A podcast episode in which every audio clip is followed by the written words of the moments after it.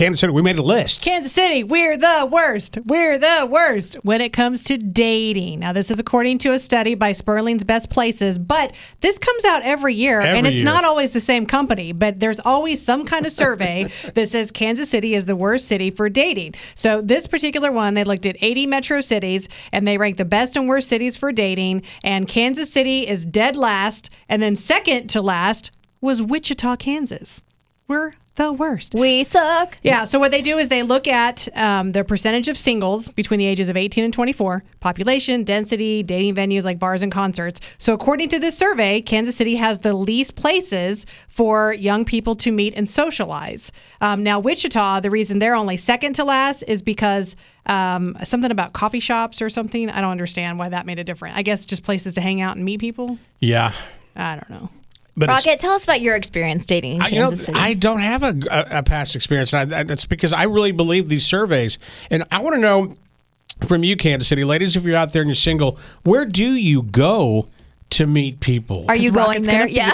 Yeah. Because that is so true. And if you read the comments on the KCTV5 page, they're all women who are agreeing, calling the city, this sucks, this is that, because they cannot find a guy to date. Although you even admitted earlier that you're just in it for the hookups. And maybe that's the problem, is a lot of guys feel the same. Yeah. So if you want to change your name and talk to us, just be honest. Is this survey true? Or give us your name and your real phone number and address, and Rocket will give you a call.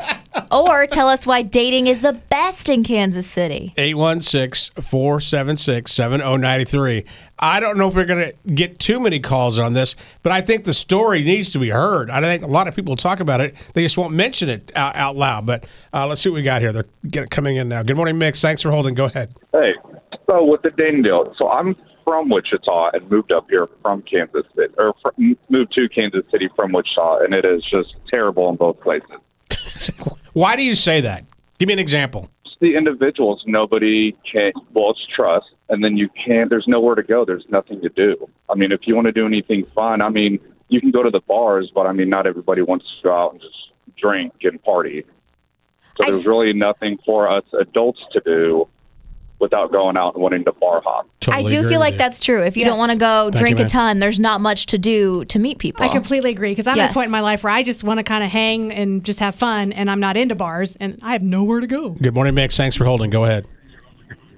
Yo, good morning. I feel like Kansas City is actually a pretty good city to meet people in, because the people here are, they're just cool. Like, I'm not going to call out any other cities, but if you've lived in, like, other bigger cities, sometimes the people can just be, like, so wrapped up with trying to make ends meet, and I don't know. It's just harder. But in Kansas City, all the people are really cool and pretty genuine. And if you're – what's up? I said I agree with you. Absolutely.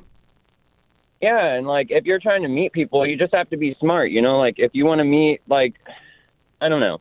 I try and think about, like, if you want to meet somebody that's, like, super fit and healthy, go to the gym and try and meet people, or – you know, if you want to meet somebody that's, like, into animals or something, you go down to Loose Park, meet people that have dogs, you know, take your dog out.